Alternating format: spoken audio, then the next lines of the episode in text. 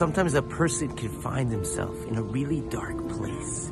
It could be after failing time and time again. He wanted to do so many things and nothing is working out. It seems that the whole world is against him to the point that he doesn't want to get out of bed in the morning. How do you get out of that? This is what Yosef teaches us. He was, he had so many dreams, but they were all shattered. His own brothers sell him to slavery. And even over there, when he's a little bit successful, the master throws him into the pit. But in that dark moment, Jewish wisdom teaches us a profound lesson. Because usually when we're in a really hard spot, it's hard for us to see outside of ourselves. We're locked up in our own thoughts and feelings and feeling bad for ourselves. But Yosef is able to see outside of himself and he sees that the faces of the Sar HaOfim, and Mashkim are different. They're going through a hard time also and he reaches out his hand towards them. In that time of darkness, he noticed someone else's pain and reached out to help him. That's what led him to leave the jail to become the king of Egypt and eventually save the entire Jewish people.